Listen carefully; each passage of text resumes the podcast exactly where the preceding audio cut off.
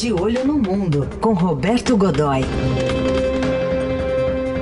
A hora da política internacional. Tudo bem, Godoy? Bom dia. Tudo bem, bom dia, Heisen, bom dia, Carol, bom dia a todos. Bom dia, Godoy. Bom, você já passou por esse assunto na quarta-feira, mas ainda com os números da eleição israelense ali indefinidos.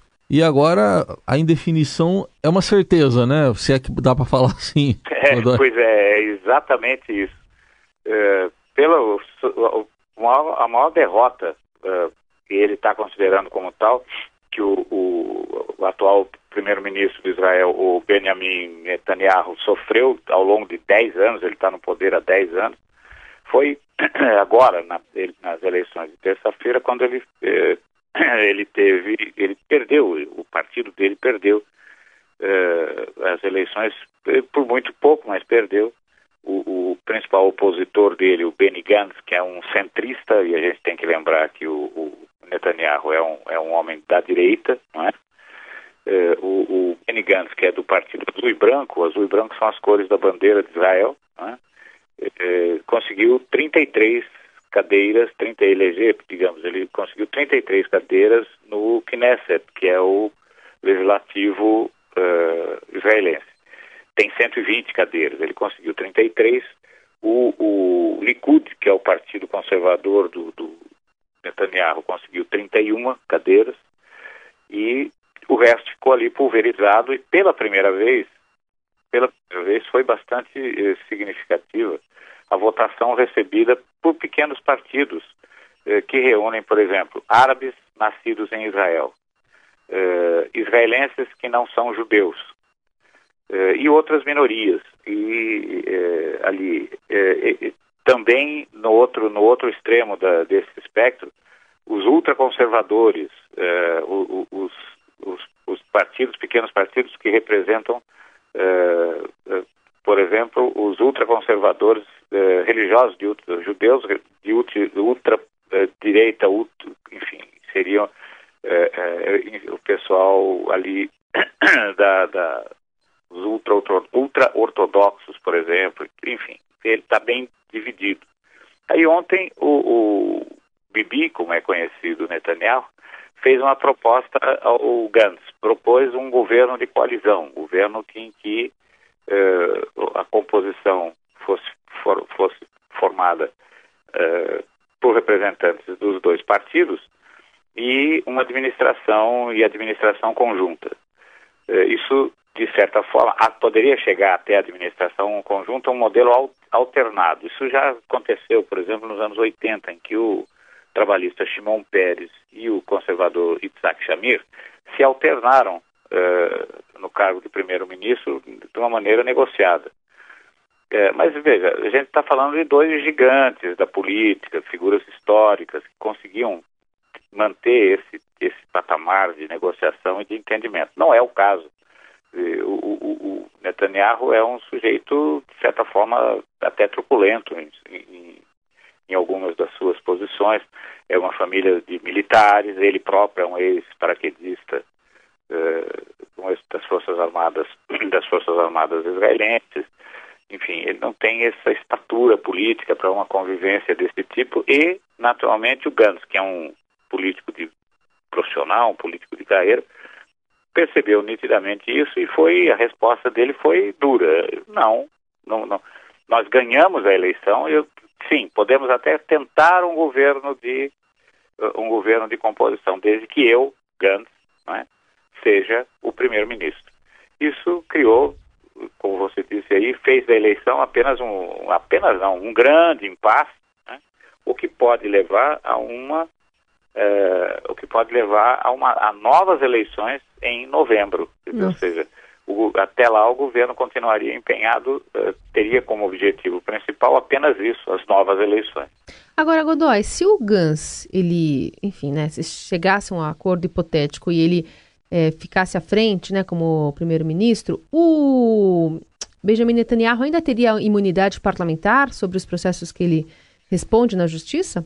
Pois é, é, é, é essa é a grande discussão. A legislação, a legislação israelense nesse caso é de certa forma ambígua, porque o, o, os parlamentares não têm, os parlamentares não têm imunidade. Hum. Agora, quem assumiu, quem já esteve no governo, sim, mas é uma interpretação ambígua, não é muito clara. Então, na verdade, é, em dúvida, o que o Netanyahu está fazendo, Carol, é tentar escapar da cadeia. Sim. É, o, o, a, a, permanência dele no cargo de primeiro-ministro é meio que uma garantia de que ele está imune ao processo nessa fase que envolve, inclusive, a mulher dele, envolve pessoas da família. É um, é realmente ali a coisa está complicada. Eu não sei, às vezes tenho a impressão que eu estou tão perto de Israel.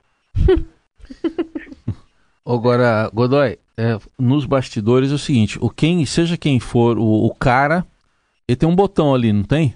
Ah, rapaz, esse, essa é a questão, porque aí a gente tem que olhar para o que está acontecendo nesse momento ali no Oriente Médio. A gente tem uma situação de tensão é, muito grande entre a Arábia Saudita, por causa do ataque da semana, do, do fim de semana contra as instalações eh, de processamento de petróleo, eh, feito com armas iranianas fornecidas aos rebeldes do Iêmen.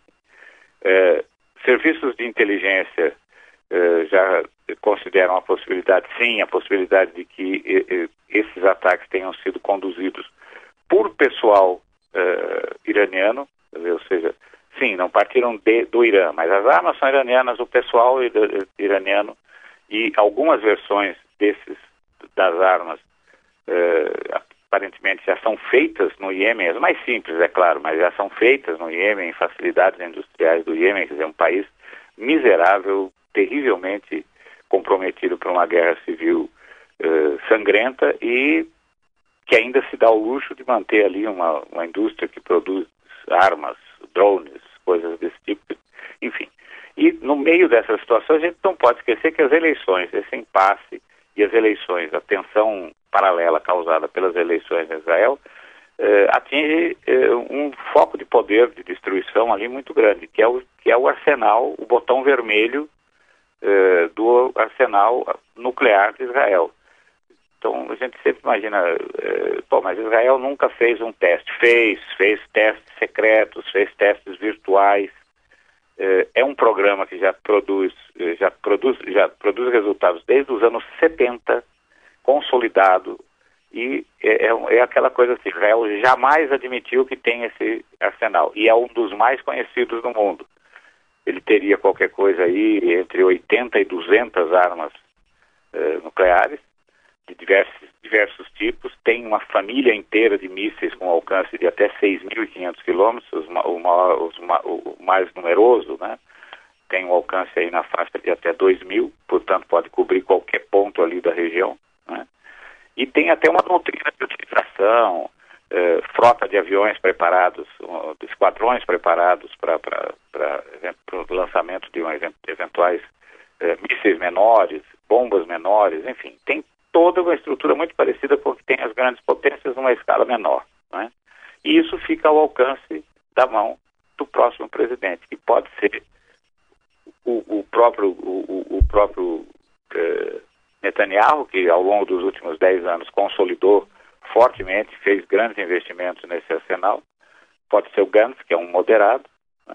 e pode ter ainda, e aí é uma coisa complicada, a, a influência do uh, do Avdor Lieberman, que foi uh, chanceler, foi ministro da Defesa uh, e que é líder de um, do partido Israel Beitenu, né, que elegeu oito deputados e que acabou, olha só que coisa, acabou virando o fiel da balança, porque com o apoio desses, com o apoio dessa pequena bancada, qualquer dos dois, Gantz ou Bibi, leva o poder. Vamos acompanhar tudo, um assunto ao qual certamente a gente vai voltar aqui na coluna do Roberto Godoy, de Olho no Mundo, que volta na segunda-feira. Um Bom fim de semana. Fim de semana para vocês. Valeu. Abraço.